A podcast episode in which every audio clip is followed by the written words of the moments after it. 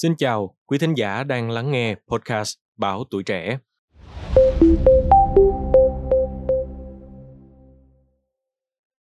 Thưa quý vị, căn bệnh teo cơ tủy hiếm gặp trên thế giới với tỷ lệ mắc của trẻ sơ sinh là 1 phần 10 ngàn và tỷ lệ người mang gen bệnh trong người chỉ là 1 phần 50. Vì thế, thuốc Zolgensma dùng để điều trị căn bệnh này cũng đắt sắc ra miếng. Được biết, một liều thuốc này có giá là 2,1 triệu đô la Mỹ, khoảng 50 tỷ đồng.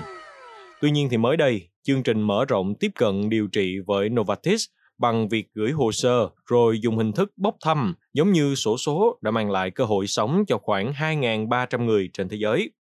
Trong đó, Việt Nam có 10 bệnh nhi được nhận thuốc này.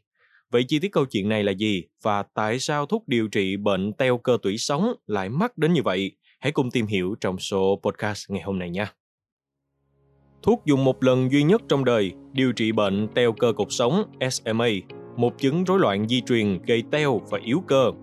Sản phẩm phát triển bởi công ty Avasis thuộc Novartis, tập đoàn dược phẩm đa quốc gia của Thụy Sĩ và Mỹ sản xuất. Thuốc được cho là đắt nhất thế giới tại thời điểm ra đời. Một số công ty bảo hiểm không chi trả cho loại thuốc này vì giá cao. Các công ty khác yêu cầu nghiêm ngặt nhằm hạn chế số lượng bệnh nhân đủ điều kiện dùng thuốc theo tập đoàn dược phẩm Novartis, đến nay thuốc Zolgensma điều trị bệnh teo cơ cột sống SMA đã được sử dụng để điều trị cho hơn 2.300 bệnh nhân toàn thế giới, trong đó có 10 bệnh nhi Việt Nam. Cụ thể, thuốc Zolgensma là một liệu pháp gen dùng một lần cho bệnh teo cơ cột sống.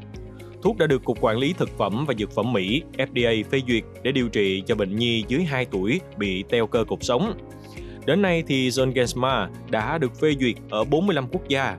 Theo hãng dược Novartis, SMA là một bệnh di truyền hiếm gặp dẫn đến yếu cơ tiến triển, tê liệt và khi ở dạng nghiêm trọng nhất lại không có thuốc điều trị, hầu hết bệnh nhân sẽ phải thở máy vĩnh viễn hoặc là tử vong ở độ tuổi lên 2. Zolgensma được thiết kế để giải quyết nguyên nhân gốc rễ di truyền của SMA bằng cách là thay thế gen SMN1 bị lỗi hoặc bị thiếu để ngăn chặn sự tiến triển của bệnh bằng một lần truyền thuốc duy nhất.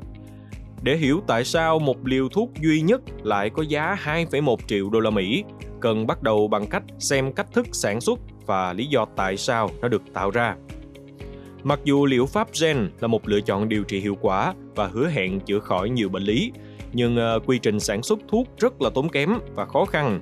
Bên cạnh đó, phía hãng dược Novartis khẳng định thuốc có giá cao bởi đây là liều dùng một lần. So với liệu pháp hiện tại là Spinraza phải điều trị trong 10 năm, chi phí cho Zolgensma chỉ bằng một nửa. Đối với nhiều căn bệnh hiếm gặp như hiện nay, nhiều công ty đang chạy đua để phát triển và tiếp thị các loại thuốc mới, nhưng họ không dành thời gian để tối ưu hóa quy trình sản xuất. Do đó các loại thuốc được đưa vào thị trường một cách nhanh chóng nhưng chúng rất đắt tiền để sản xuất và chi phí lên cao khi đến tay bệnh nhân. Do giá thành thuốc Zolgensma quá cao, Novartis đã có chương trình sổ số tặng thuốc cho các bệnh nhi. Theo chương trình này thì các bác sĩ có thể gửi yêu cầu điều trị với những bệnh nhân đủ điều kiện sẽ được tham gia bốc thăm 2 tuần một lần, theo báo Wall Street Journal.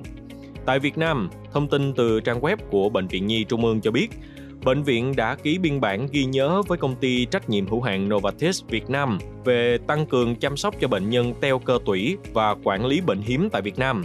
Trong đó, Novartis cam kết hỗ trợ thuốc Zolgensma miễn phí cho 10 bệnh nhân teo cơ tủy dưới 2 tuổi không cần hỗ trợ hô hấp.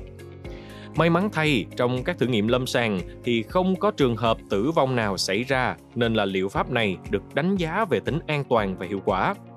Mặt khác, một phân tích đã được công bố trên tạp chí Science Translational Medicine đã nêu lên mối lo ngại rằng trong dữ liệu thử nghiệm đã ghi nhận men gan tăng cao. Điều này có thể gây nguy hiểm cho sự an toàn của bệnh nhi. Rủi ro cũng đã xảy ra. Novartis xác nhận cái chết do suy gan cấp của hai bệnh nhi được điều trị bằng liệu pháp gen Zolgensma. Novartis không thông tin về các bệnh nhân, Tuy nhiên, hãng dược phẩm này đã tiết lộ rằng một trường hợp tử vong do suy gan cấp tính đã xảy ra ở Nga và trường hợp còn lại ở Kazakhstan. Hiện nay, vì chi phí quá cao so với thu nhập của người dân, nên các thuốc trên hiện vẫn chưa phổ biến tại Việt Nam. Thậm chí để có thuốc, cần phải thông qua các chương trình thử nghiệm hoặc tài trợ. Cũng theo đại diện Tổ chức Bệnh hiếm Việt Nam, câu chuyện chưa tiếp cận được thuốc hiếm xảy ra phổ biến trên thế giới, kể cả ở những quốc gia phát triển hàng đầu như là Mỹ. Quốc Huy hy vọng rằng trong tương lai, loại thuốc này sẽ phổ biến và đến gần hơn với những người đang thực sự cần nó. Quý vị nghĩ sao về những thông tin trên? Hãy để lại ý kiến của mình bằng cách bình luận bên dưới nha. Cảm ơn quý thính giả đã lắng nghe số podcast này. Đừng quên theo dõi để tiếp tục đồng hành cùng với podcast Báo Tuổi Trẻ trong những số lần sau. Còn bây giờ, xin chào và hẹn gặp lại. thank you